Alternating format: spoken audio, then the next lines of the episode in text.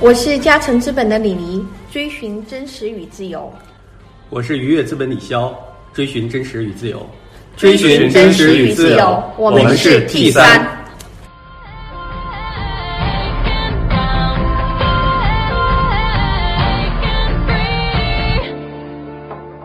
Hello，大家好，欢迎来到 T 三。嗯，我们今天有两位嘉宾，一位是帆仔，一位是博洋。对，请两位嘉宾来介绍一下自己。嗯，帆仔，呃哈喽，大家好，我是帆仔。我们现在主要在做这个在线理财教育这方面的一个创业。然后今天来到这里呢，也想跟大家聊一聊关于关于我们创业的一些心得和体会，也想听听大家的这个意见和反馈。Hello，大家好，我是博洋。呃，我们这边在做一个比较特殊的品牌，是让大家啊、呃能够更方便的戴上隐形牙套，呃，是一个比较偏轻医美的项目。啊、今天来跟大家讲一讲我创业一小段时间之后的一些感悟。好，我们今天的主题，哎，是什么呢？李潇来 提示一下。听听两位年轻的创业者，呃，在他们走出大学之后，并没有像很多的年轻人一样加入一家大公司去工作，而是直接选择了创业。那这段过程肯定啊、有很多跟别人不一样的经历啊，我们非常想听一下他们在这段过程当中的心路历程。对，李潇是比较 nice 的，那我直接就问一下，就是你们都没有在大公司工作过，有没有在公司工作过？你们还创一个公司，你们怎么敢？帆仔，呃，是这样的，是，呃，我当时是是应该是快大四的时候吧，然后我们当时是是自己做了一些小活动，然后吸引一些小流量，然后我当时就做了一个小产品，然后我们大概第一个月就卖出了十几万、二十万的一个收入，然后对于大四的我当时来说，一个月能有几十万，而且我们当时都净利润，所以当时还是还是蛮惊喜的。净利润。然后呢，都是满惊，因为当上大学一个月可以赚几十万嘛，所以也就想着，哎，那毕业工作之后还找不到这么好的一个份工作。我觉得当时一方面一方面可能自己呃有资金，另一方面呢也有也有比如说有一些资源去帮助我做这件事，那其实就是一个天时地利人和。所以我觉得如果错过了这件事情的话，我可能会后悔后悔会会后悔吧。而且我们在其实，在第一年的成长速度蛮快的，所以每个月都会给我一个特别大一个信心，这样子。啊，所以说今天帆仔听起来就是呃，你刚才说你在那个时间点的话，呃是非常自信的，觉得自己做这个创业不会死，应该发展的不错。今天呢，你还是这样的心态吗？你这句话问到心坎里面了。第一个就是我觉得我在大学里面接触的这个层次和这个和这个人，还是跟我真正在创业的第二年里面接触的人完全不一样。可能在创业第二年里面接触了更多优秀的创业者和更多优秀的一个一个企业家。那可能我第一年的时候基本上都接触我身边的同学，觉得很自信，或者说接触的身边，比如说一些小公司特别自信。那可能真正在做第二年的时候，接触了非常非常知名或者说非常厉害的一些大佬之后，我发现真的是自己自己怎么说呢？嗯，我我觉得我觉得连台阶都没都没上，而且的话，呃，这是第一个，我觉得接触一个平台不一样，或者说自己的见识发生变化之后，可能可能自信的话会有一点点下坡，对自己自信还是有点下坡，这是第一个。第二就是就是。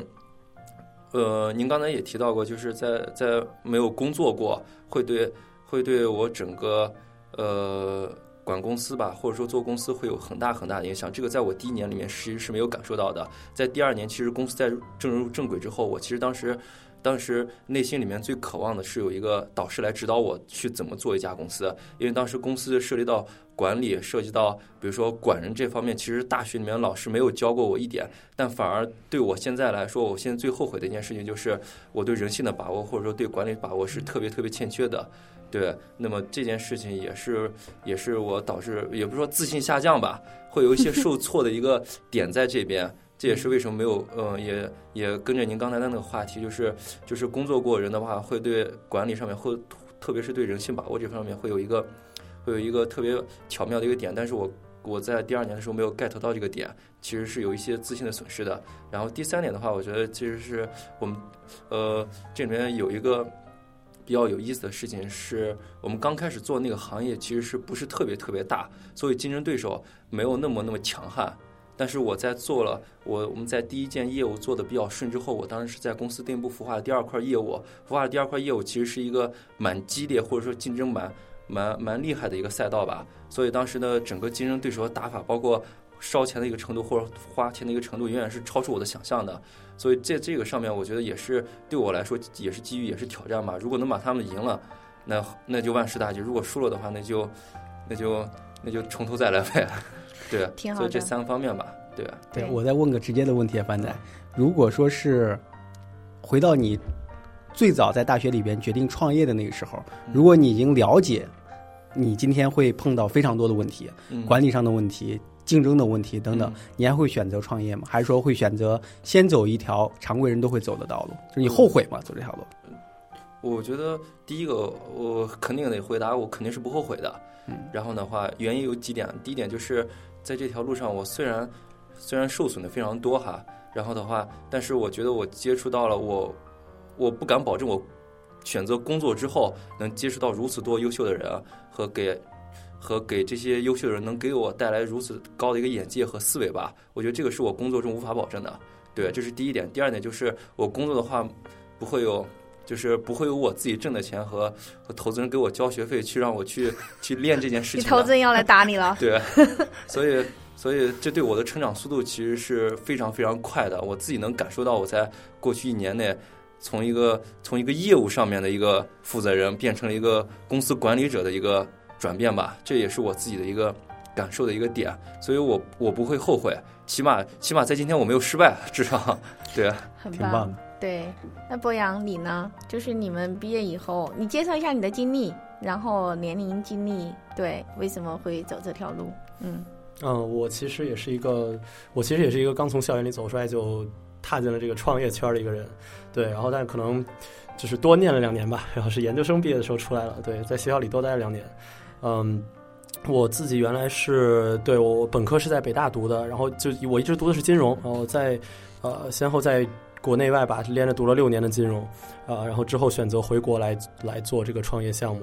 对，然后其实呃就对我来说最嗯，其实记忆犹新的点有，就其实现在回想起来，就是最开始在想要不要真的创业的那半年吧。嗯，一方面是想，另一方面其实当时也给自己，呃，真的说就这个东西是想不出来的，所以其实啊、就我嗯感觉还是。啊、像李姐刚刚说的吧，就是比如说你们怎么赶，对吧？啊、我觉得其实这个赶很多时候也是试出来的。我自己尝试过从一些小项目开始做，啊、像一些什么共享打印机啊，就一些可能现在看来就市场并没有很大，然后呃也并不是特别有想象空间的一些呃可能别人尝试过的一些项目吧，然后我自己再去诶再去尝试一下怎么去操盘起一个小项目，呃，然后慢慢的中间还做过一两个别的方方向的尝试，嗯，然后最后是落到了这个方向上。嗯，并且就是坚持到现在，对，所以其实觉得中间的尝试的过程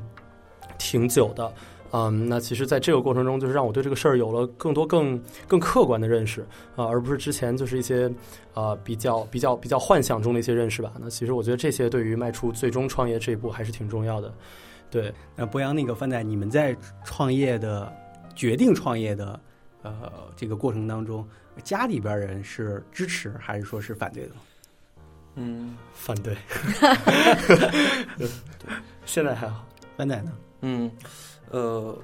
我我们家是一个比较比较开放自由的一个家庭吧，就在这个事情上面，我父母还是比较比较支持的吧，也特别是比较信任我的。对啊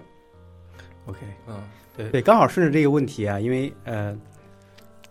呃，因为大家其实，在整个创业的过程当中，呃，都会有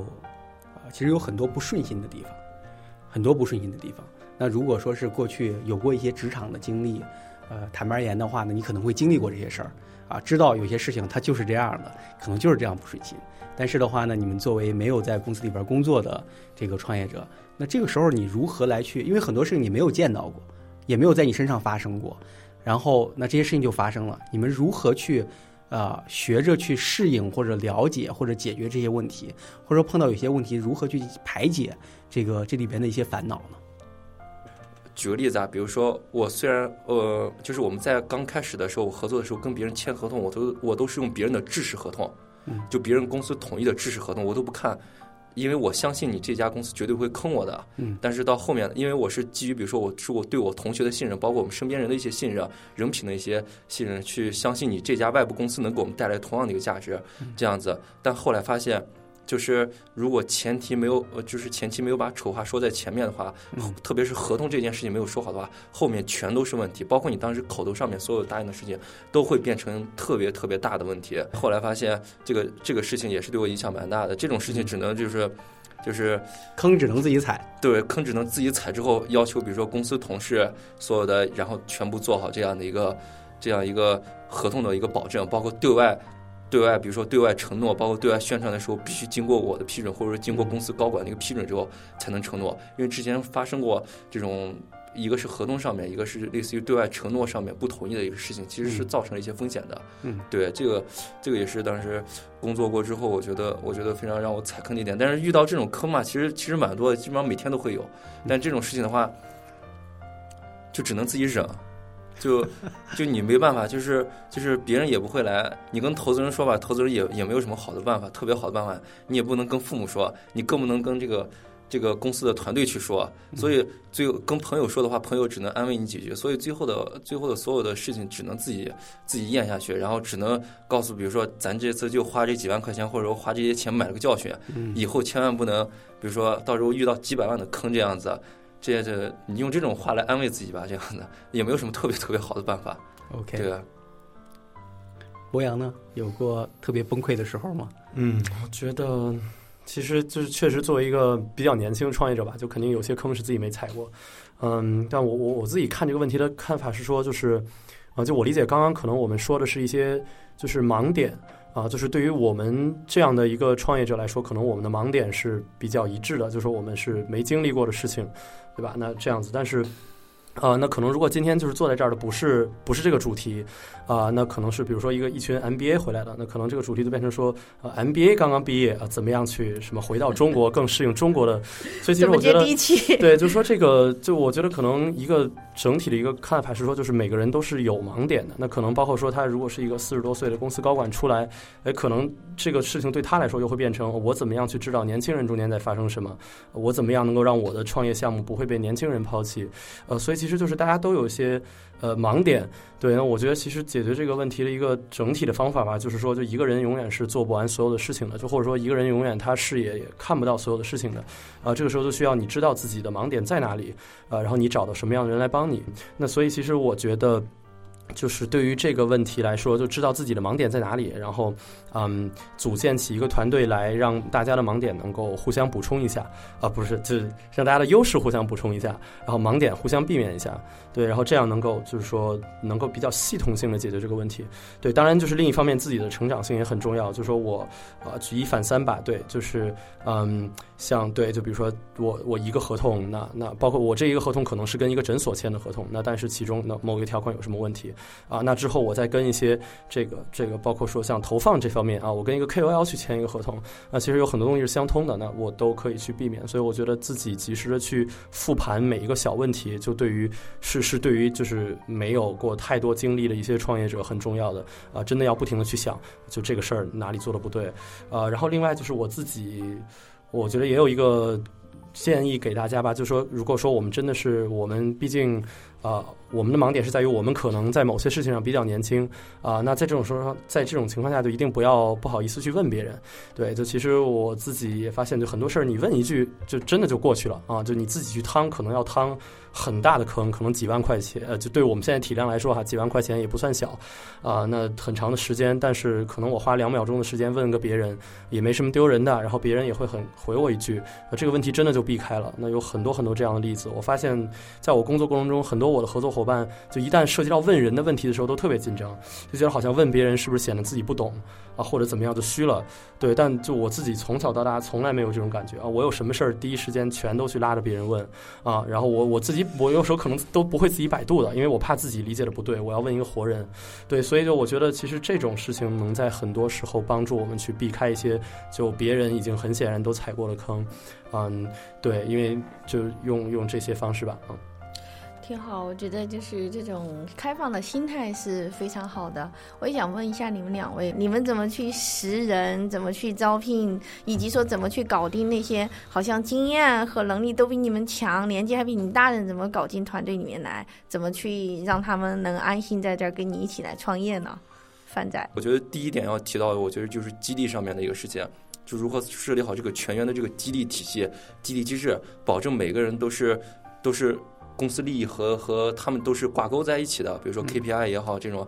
这种比如说这种提成也好，都是和他们挂钩在一起的。所以这是我之前犯的一个很大很大的错，我之前完全。不考虑他们自己内团队成员内心是怎么考虑的，比如他们有没有考虑，比如说我今天进门到底是否是开心的，我是否是，比如说我今天打出的业绩是否打出了一个高度，我心里是特别高兴的这样子。因为真正做业绩的，说实话是他们，反倒不是在做做管理之后，反倒不是我，是如何让他们开心，保持比如说团队战斗力一致这样子。其实是我觉得第一件大事吧，这是第一个。第二就是从招聘的角度来考虑的话，其实我我我真的招聘上面犯了犯了很多很多的错。我刚开始是用猎头招聘，但后来发现其实很多猎头和那个候选人一起造假。就是简历造造假嘛，就是就是数据造假、简历造假这种。然后呢，但是刚开始也是出于这个出校门之后天真和无知吧，我觉得 就是对这种方面，人家写什么我就认什么，对吧？人家说他，比如说说这个业绩，说他做业绩，比如说一个亿，我就信他是一个亿。但后来发现真的是真的是，比如说每个人的简历都会夸张，或者说都会稍微稍微那么一点点吧，我觉得八分。对，所以所以我觉得呃，所以我觉得在识人上面的话，我没有嗯。我没有特别特别，我没有，我没有特别特别考虑一个匹配度和这个人候选人背景的一个问题，所以我当时在做招聘总结的时候，我第一点一定要考虑考虑到第一点就是我是我缺哪些岗位啊，然后的话这是第一点，就是我去哪些岗位，这个岗位的人人群画像是什么，我去哪里去找这些人，这是第一个，然后第二就是那是否有一些意外的人才到来，比如说我举个例子啊，我今年其实招了几个应届毕业生，就是说实话给我的。带来带给我的惊喜其实是非常非常高，这些应届生非常非常拼命，而且脑子都特别特别聪明，学习能力特别强，带给我的惊喜是非常非常大的。对，所以分为这两个。其实你从应届毕业生变成创业者也没多长时间，对吧？对，对，大概就是这样子。然后的话，我觉得招聘上面。招聘上面的话，就是得考虑上面两点，然后第三点的话，就是对创业公司来说的话，其实招聘招聘一个高管的话，如果招聘错了，其实伤筋动骨，特别特别严重的。这时候我觉得就是也是我之前走过的坑吧，就是要做一个止损线，嗯，就是比如说这个人什么时候不合适，一定要画一个，比如说十天、十五天或二十天的一个止损期。那么这时候，比如说双方和平分手这样子，因为我之前我之前有有点就是就是。比如说你这个人不行，但是我我依据你之前牛逼的程度，对你依然抱有一个很大期望，这样子，对，所以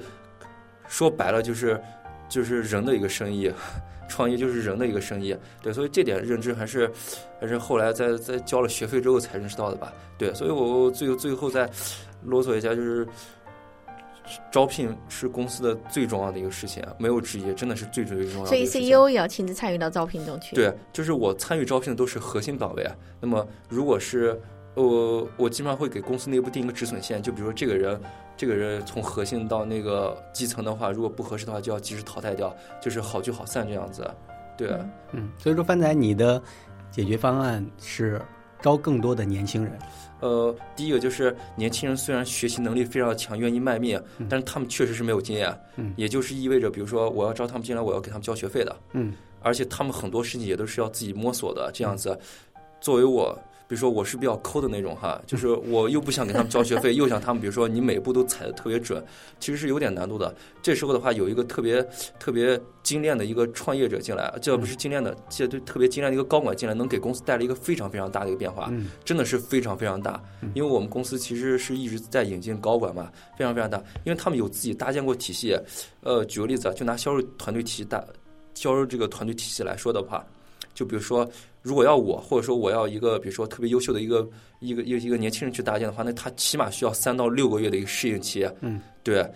然后的话，去学习去摸索。但是你让一个成熟的一个人过来的话，那他基本上就很快可以给你搭建起来。但是核心取决一点就是他是否愿意真正的卖命去给你干这件事情。嗯，这个是我觉得非常核心的一点吧。对，所以我觉得，我觉得无论年龄大还好，你像华为的人都四五十岁了，依然依然战斗力依然非常爆棚。对，那我作为翻仔，你去招这些，嗯刚才李黎的这个一个核心问题就是嗯，当你去招这些或者管理这些年龄比你大很多人的，嗯很年龄比你大很多的这些高管，嗯，就是你觉得有障碍吗？对于你？肯定有障碍，就是因为嗯，刚开始的肯定有障碍。就是我举几个例子哈，第一点就是就是呃，就是我之前是一个有话直说的人啊，但是你后来发现，慢慢他们不是有话直说啊，他们会藏在心里面。嗯，然后的话，比如说去和，比如说和男男女朋友谈恋爱一样那种，他们给你会给你攒着，攒着等爆发那一天，可能就是离职那一天，嗯。对，或者说这样子，因为他们可能因为比如说年龄比较大的话，他出事比较久了，比如说有些话他不会直说，甚至甚至比如说拐弯抹角，嗯。甚至说比较就是比较委婉的跟你提出来，甚至攒在自己心里面，嗯。所以沟通上面肯定是有问题的，嗯。这是第一点。第二点就是你的这个快打快进的这个文化，其实有时候是和他们有一定冲突的。嗯。但除非这个人在创业公司里面极其优秀的创业公司里面，或者说在一些类似于华为这种公司里面待过，否则他是不会意识到这种特别狼性的这种工作，因为一般人年龄比较大之后都会比较稳，因为上有老下有小，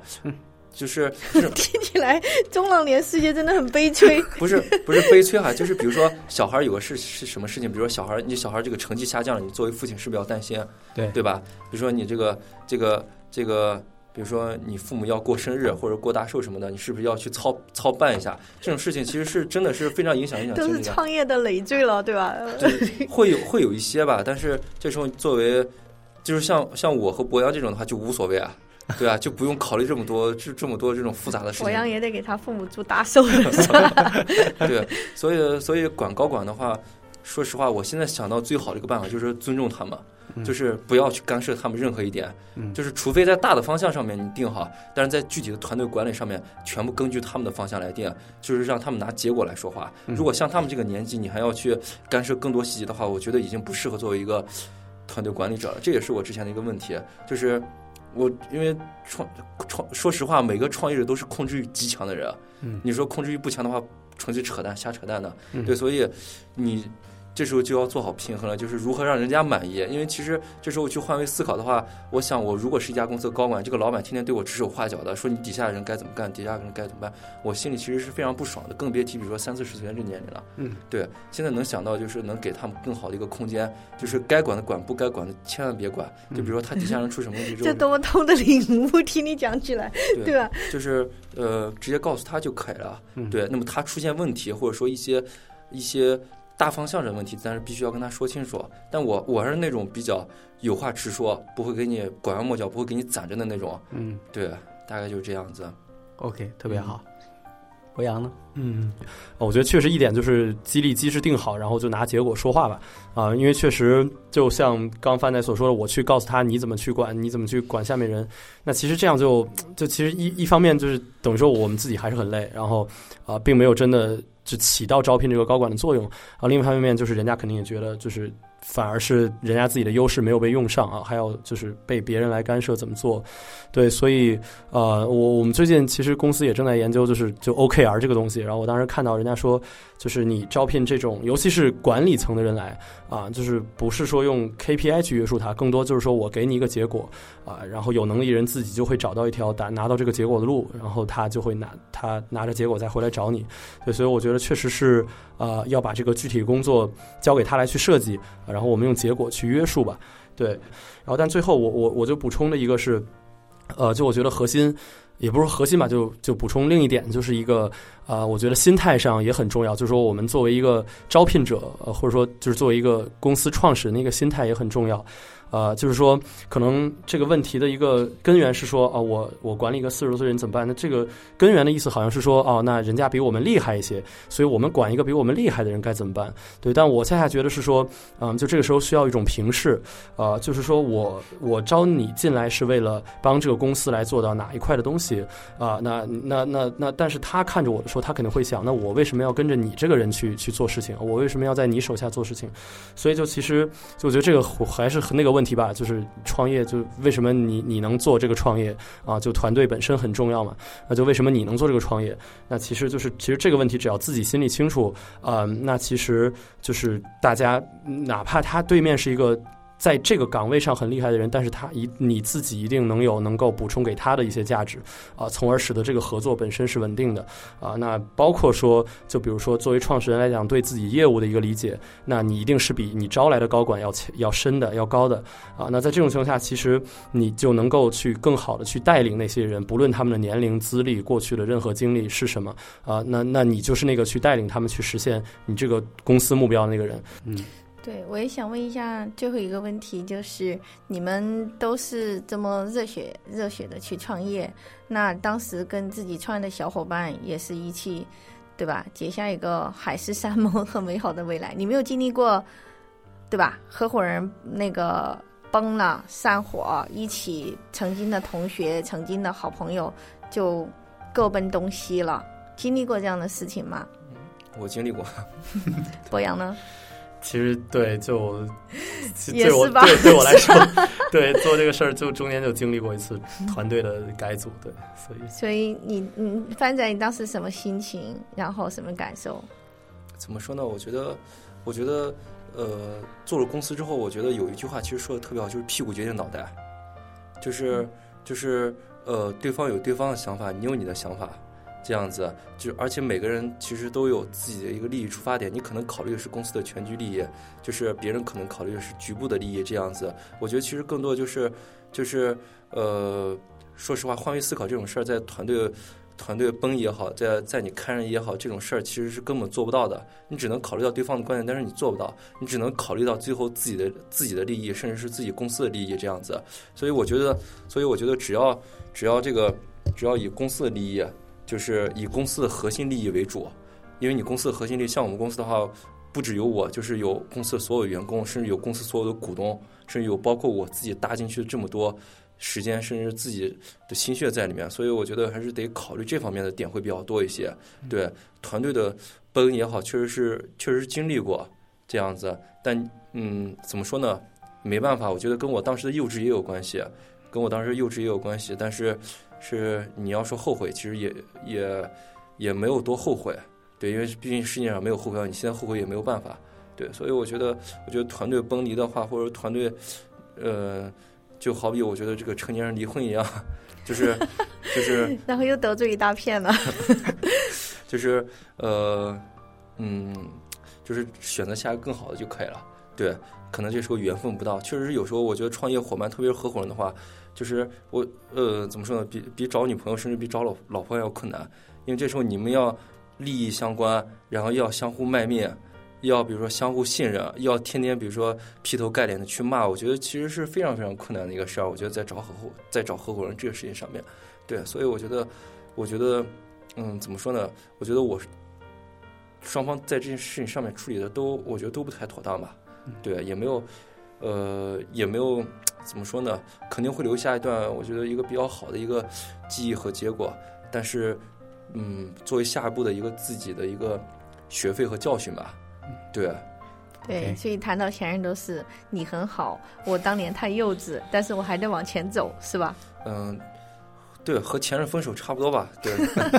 对，而且我只谈过一段女朋友。这个讲一讲。对，博洋呢？你们那个团队之前经历过这个分分手以后，你你你当时的感受是怎么样？对，就反正确实，我也就那个一段时间之前吧，就团队有挺大的变化的，呃，然后我自己觉得，就核心就还是，因为就这里面涉及到东西太复杂了，就是又有这个感情，又有这个各自想要做什么观点的碰撞，又有这个。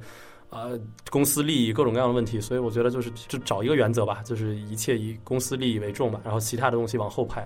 啊，其实分清优先级之后就，就大概能知道自己的行为了，就知道自己该做什么，所以就果断的迈出那一步吧。就是说，这个我觉得创业来讲，就是做一个公司嘛，那大家的目的就把公司做成。那如果呃影响公司做成的因素方向不好，那就调整方向。啊、那这个人员因素不好，那就只能去调整人员。所以我觉得就只能把控这么一个原则。所以其实就很多事儿确实很矛盾。然后就像那个就中国合伙人里不是说嘛，说不要和自己最好朋友开公司。对这个事儿，我觉得确实是这样的，就因为中间太容易有各种各样的这个因素在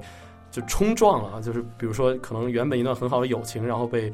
带进了一些这个漩涡里，对啊，当然就所以所以其实在我几段经历，我没有跟自己的这个所谓的特别熟的朋友去一起创业，就当然这个事情本来也呃不一定能强求吧，对，嗯，但我感觉就是说可能呃嗯，在以某些时候就是这个里面的冲突会。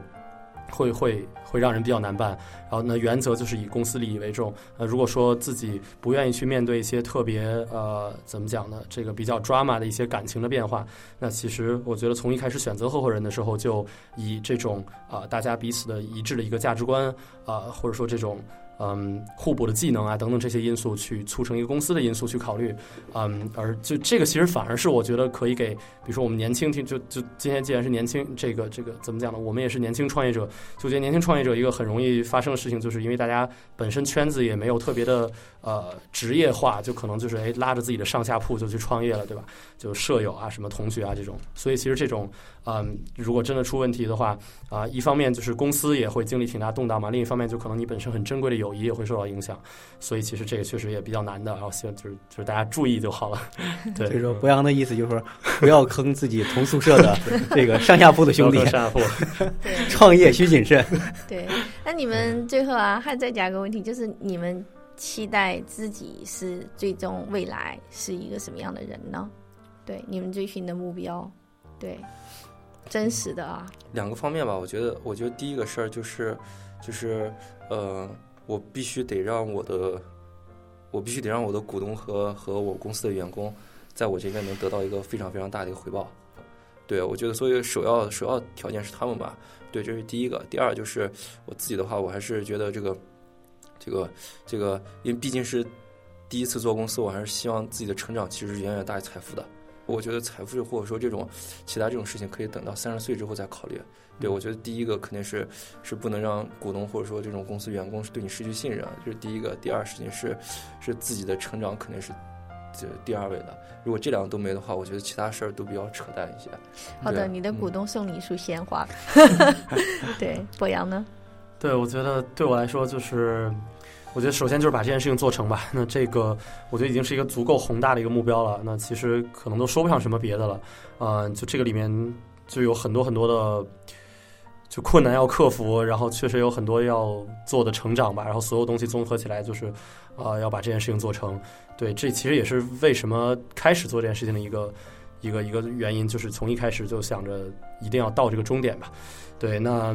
呃最然后那当然，如果另外的话，就是在这个过程中，就是希望最终真的能够就求人得人吧，就是真的能够哎发现最后这个结果是是自己想要的。嗯、就如果能够有这样的一个事情，那就我自己会很欣慰，因为包括说最早开始这条路，就呃既然就是。本身就是可能是同龄人中的一些少数人啊、就选择这样一条路，呃，就最初到底是希望得到一种什么样体验，啊、就结果是一方面，但过程的体验也是一方面。就这些东西自己最初是怎么想的，就现在很希望说最后走下就再往后走的时候，真的发现是是这样的，那就会是一个很欣慰的事情。非常棒。李潇要不要今晚上总结层次？对，我觉得其实，呃，创业没有一个可以去复用的公式，或者能让这条路走得特别简单的公式。呃，最近有一本呃原来特别好的一本英文书啊，呃，翻译了翻译成中文版，其实我很推荐呃很多的创业者去读，它叫《硅谷创业课》啊，《硅谷创业课》，它里边是很多的美国的一些投资人和创业者他们采访之后的一些分享，啊，他们对创业的一些看法等等。啊，我记得其中有一位创业的大佬就说，呃，很重要的一点是，其实呃，无论是你去做创业还是做投资，呃，没有规律可循。如果你心里边觉得你做这个事情，你已经把它计划好了，就你创业的时候，你觉得我已经把这个事情全部规划好了，先做一，再做二，再做三，结果就是成功。如果你投资的时候，你觉得你把这个事情也也已经想得非常明白了，这公司应该朝着什么样的模式往前走，他说那你就失败了，因为创业最大的魅力，当然最大的风险就在于它极大的一个不确定性，极大的一个不确定性。他说唯一呢这个里边呢，呃有规律可循的，或者说可以去提高的。是从你犯的错误当中去学习。无论对于创业者，对投资人都是一样啊。所以说，我觉得从两位嘉宾的身上呢，呃，我觉得都看到了特别闪光的两点。第一个的话呢，有一个很呃开放的心态；第二个的话呢，是让他们承认错误。对每个人都说啊，我当时啊这个我犯了这样的错误，对吧？范仔也说了，博洋也说了，就是我我们犯了这样一个很傻的错误啊。后来我才知道这样做可能很幼稚，这样做是不对的啊。我觉得这个是很重要，这也是我觉得年轻创业者很大的一个优势。你因为你原来一方面是说你过去里边没有一个条条框框，另外一方面的话呢，因为现在比较年轻，承认自己错很正常。如果说你已经是一个很成功的连续创业者，很多时候其实是不愿意承认自己是错的。但你今天你敢于去承认自己的错误，然后敢于去从错误当中去学习，我觉得这是啊、自己能够不断去进步、去成长的非常好的一个捷径。对，谢谢二位，我觉得你们两小子非常优秀，而且就是今天的这样一个最后一个问题的时候，就说希望自己成为什么样的人。对，博洋和范仔的讲的特别特别的好，我觉得今天的这样一个晚上，对我们就是在这个地方聚会，然后在这个时代，然后说下这些动人的话语。我希望，比如说五年以后、十年以后，我们再回过头来看今天的我们，对年轻时代的我们是这样闪闪发光的人。希望那个时候你们眼睛里仍然有亮光，依然相信那些梦想，依然相信嗯未来的前路，以及说其实当时未来都会有很多焦虑，但是希望我们能够平和，能够对，就是能够找到解决焦虑的办法。对，好的，那谢谢二位，好，谢谢大家，谢谢，对，谢谢，再见，再见各位 T 三的听众们，拜拜。拜拜拜。拜。